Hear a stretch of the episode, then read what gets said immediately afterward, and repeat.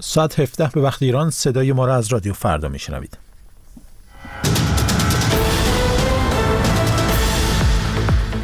های حکومتی ایران میزان مشارکت در انتخابات را به طور هماهنگ 41 درصد اعلام کردند. صادق آمولی لاریجانی از حضور در مجلس خبرگان باز ماند. بهای دلار آمریکا به مرز 60 هزار تومان رسید.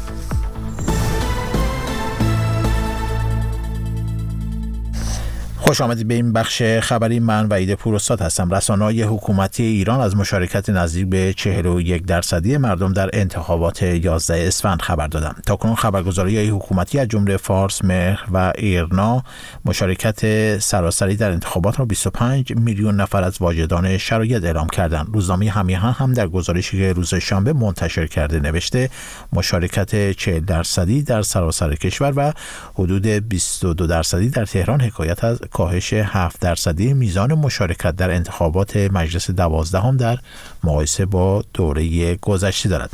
ساعتی پس از آغاز شمارش آرا محسن اسلامی سخنگوی ستاد انتخاباتی کشور اسامی نامزدهای تهران را که بر اساس شمارش 1960 صندوق رای در بین سی نفر اول هستند این چنین اعلام کرد. به ترتیب جناب آقای سید محمود نبویان جناب آقای حمید رسایی جناب آقای امیر حسین ثابتی منفرد جناب آقای محمد باقر غالیباف. در چند ساعت اخیر ستاد انتخابات نتایج شمارش آرا را به روز نکرده و رسانه‌های حکومتی نتایج صبح شنبه را بازنشر کردند اما بر اساس گزارش خبرگزاری های رسمی در ایران از جمله ایرنا صادق آملی لاریجانی رئیس مجمع تشخیص مصلحت نظام برای حضور مجدد در مجلس خبرگان رهبری ناکام مانده. صادق لاریجانی از استان مازندران نامزد انتخابات مجلس خبرگان شده بود ولی بر اساس نتایج اعلام شده از میان نامزدهای این استان نفر پنجم شده و از راهیابی به مجلس خبرگان باز مانده. و آذر منصوری رئیس جبهه اصلاحات در شبکه ایکس خبر داده محمد خاتمی رئیس جمهوری اسبق ایران هم در انتخابات رأی نداده است. درباره رأی ندادن محمد خاتمی در انتخابات دیدگاه احسان نادرپور روزنامه‌نگار سیاسی در کانادا رو پرسیدم که میشنوید. خاتمی همیشه طی این سالها نگاهش به صندوق رأی بوده و انتخابات رو تنها راه ایجاد تغییرات توی کشور می‌دونسته. جریان اصلاح طلبی هم با استفاده از این ایده خاتمی همیشه تو هر انتخاباتی برای حضورش توجیه داشته.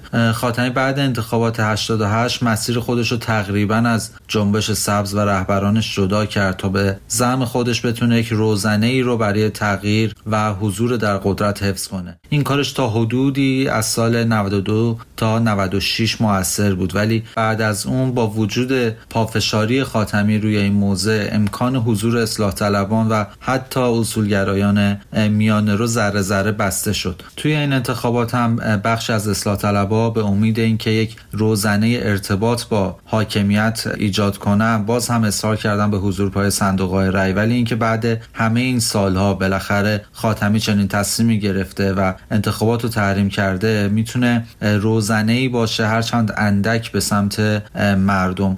آقای نادرپو آیا این رأی ندادن محمد خاتمی رئیس جمهور اسبق ایران می‌تونه تغییری در نگاه افکار عمومی و منتقدان حکومت به اصلاح طلبان به وجود بیاره یا نه؟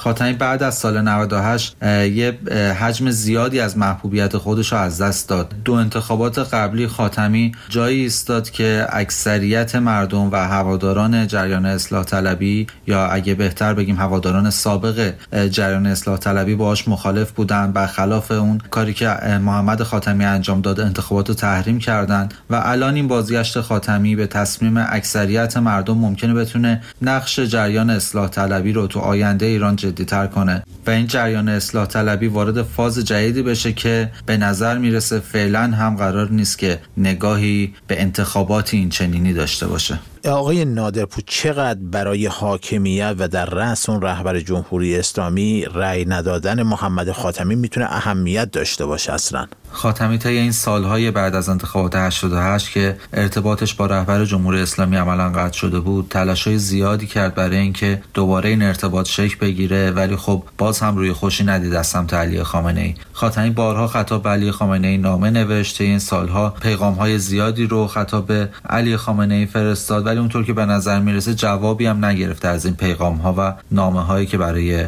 رهبر جمهوری اسلامی ارسال کرده. به عنوان مثال مثلا طی همین اعتراضات اخیر سه نامه عنوان شد که خاتمی به رهبر جمهوری اسلامی فرستاده یا حتی نه سال پیش بعد اون عملی که علی خامنه ای داشت پیامی برای رهبر جمهوری اسلامی ارسال کرد و آرزوی خوشنودی کرد براش. همه این پیغام ها و صحبت های خاتمی هم از طرف خامنه ای نادیده گرفته شده. گاهی وقتا اومده به صورت عمومی جواب خاتمی رو داده توی سخنرانیاش مثلا وقتی خاتمی از آشتی ملی صحبت کرد خامنه ای اومد از اون سمت از این صحبت کرد که آشتی ملی معنایی نداره. در کل رابطه بین خاتمی و خامنه ای عملا طی این 14 سال گذشته وجود نداشته. خاتمی به صورت یه طرفه پیام هایی رو برای رهبر جمهوری اسلامی ارسال کرده که عملا جوابی هم ازش نگرفته. به نظر می‌رسه خامنه ای تصمیم نداره در رابطه با قهرش با خاتمی و جریان اصلاح طلبی تجدید نظر کنه. کمیت و علی خامنه ای نشون دادن که چندان براشون مهم نیست که حضور خاتمی و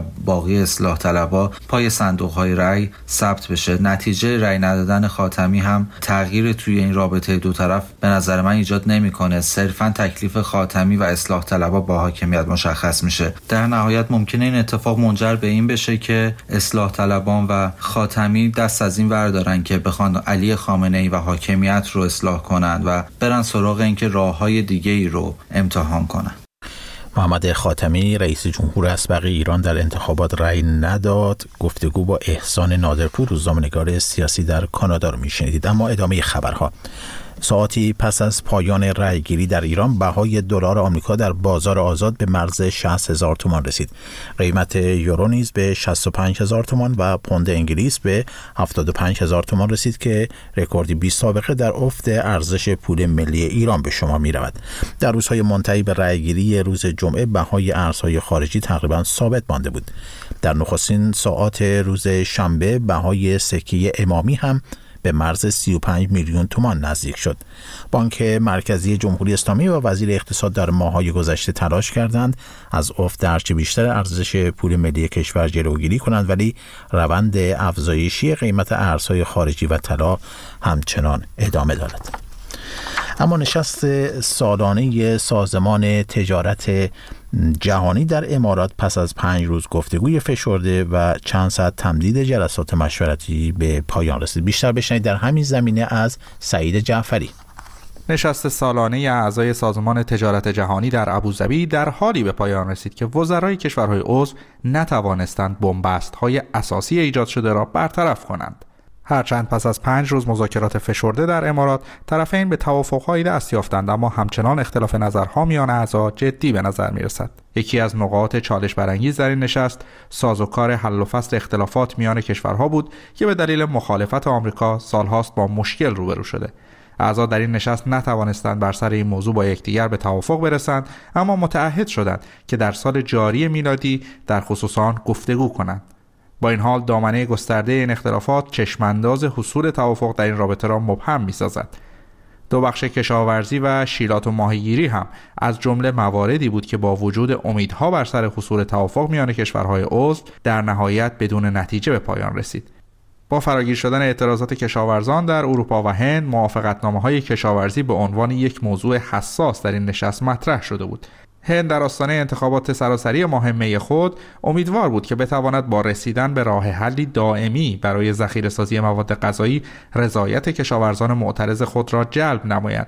اما اصرار این کشور بر دستیابی توافقی دائمی باعث شد تا تلاشها در نهایت بی نتیجه به پایان برسد. در حوزه شیلات هم هدف از این مذاکرات دستیابی به توافقی برای محدود کردن یارانه های دولتی سید ماهی بود. یارانه ای که بسیاری معتقدند باعث تشدید فعالیت ناوگانهای ماهیگیری صنعتی و خالی شدن اقیانوس ها می شود. کارشناسان محیط زیست توافق در این زمینه را برای اقیانوس های جهان حیاتی می دانند. اما در نهایت کشورها در این خصوص هم نتوانستند با یکدیگر به توافق دست یابند و مخالفت کشورهایی که بخش مهمی از اقتصادشان بر ماهیگیری تمرکز دارد از جمله موانع اصلی بود. کشورها البته موافقت کردند تا تعرفه بر کالاهای دیجیتال تا دو سال آینده و دور بعدی کنفرانس وزرای سازمان تجارت جهانی تمدید شود با این حال این مهلت در ابتدای کنفرانس بعدی منقضی شده و نیازمند مذاکرات گسترده تری خواهد بود سازمان تجارت جهانی تنها نهاد بین المللی است که با قوانین تجارت بین کشورها سر و کار دارد و حصول توافق در آن نیازمند اجماع کامل همه اعضا است. امروز موضوع داغ در شبکه های اجتماعی یا پر واکنش ترین خبر در 24 ساعت. بیشتر اتفاق هایی که از سوی از داغترین سوژه ها در فضای مجازی. اینستاگرام فیسبوک ایکس تیک تاک تلگرام. رادیو فردا زمانی برای ارتباط. حادثه کشته شدن بیش از 100 فلسطینی در هنگام دریافت کمک های بشردوستانه و روایت های ضد و نقیض از سوی گروه افراطی حماس و دولت اسرائیل درباره این کشتار بار دیگر نگاه جهانیان را به وضعیت معیشتی در غزه معطوف کرده. این در حالی است که جو بایدن می‌گوید کمک ها کافی نیست و ارتش آمریکا از راه هوا به کمک مردم غزه میشتابد. بیشتر بشنوید از پروانه وحید منش. یک روز پس از آنکه خبر تیراندازی نیروهای اسرائیلی به سوی مردم نیازمند کمک در غزه افکار جهانی را به خود جلب کرد جو بایدن رئیس جمهور آمریکا می‌گوید جریان ارسال کمک های بشردوستانه به غزه کافی نیست و ایالات متحده هر کاری می کند تا کمک های بیشتری به داخل این باریکه برسد.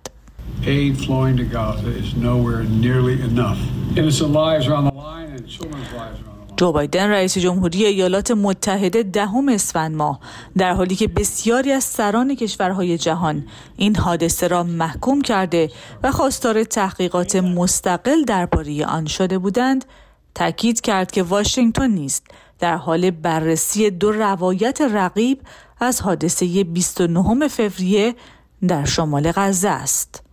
این در حالی است که دانیل هاگاری سخنگوی ارتش اسرائیل این حادثه را به شکل دیگر روایت می کند.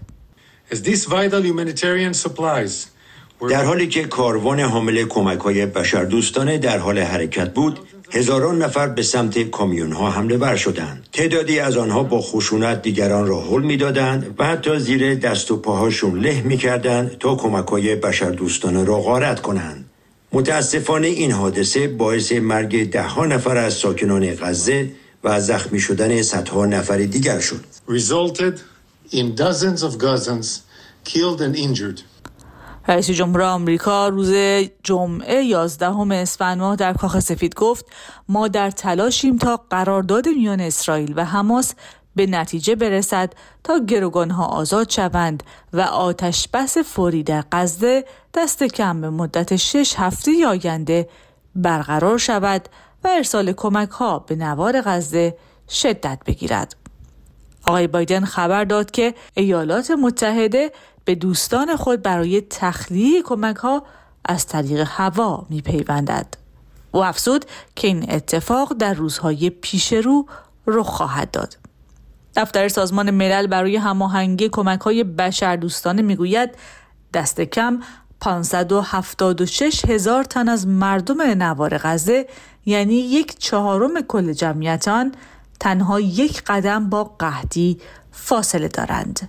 فاجعه انسانی در غزه به ویژه در مناطق شمالی آن بعد از حدود پنج ماه اجرای عملیات زمینی و هوایی توسط ارتش اسرائیل که بیشتر زیرساختهای این باریکه را نابود کرده است مردم غزه را به قحطی کشانده است در حالی که مردم غزه به خوردن غذای حیوانات و کاکتوس برای زنده ماندن روی آوردند کادر درمانی می‌گویند کودکان در بیمارستان ها از سوء تغذیه و نبود آب جان خود را از دست می دهند. سازمان ملل گفته است با موانع سنگین برای کمک رسانی به مردم فلسطین مواجه است. گزارش پروانه وحید منش رو میشنید اما فریبا بلوچ فعال حقوق زنان از طرف وزارت خارجه ایالات متحده برنده جایزه بین المللی زنان شجاع 2024 شد. این جایزه روز 14 اسفند در مراسمی با حضور آنتونی بلینکن وزیر امور خارجه و جیل بایدن بانوی اول ایالات متحده در کاخ سفید به برندگان اهدا خواهد شد. در بیانیه وزارت خارجه آمریکا آمده فریبا بلوچ با سراحت در مورد حقوق زنان و وضعیت حقوق بشر در سیستان و بلوچستان سخن می‌گوید و این بیانیه همچنین میافزاید. وضعیت حقوق بشر در این استان به شدت تحت تاثیر خشونت رژیم اعدام ها و تبعیض سیستماتیک قرار دارد. ممنون که تا به این لحظه همراه ما بودید.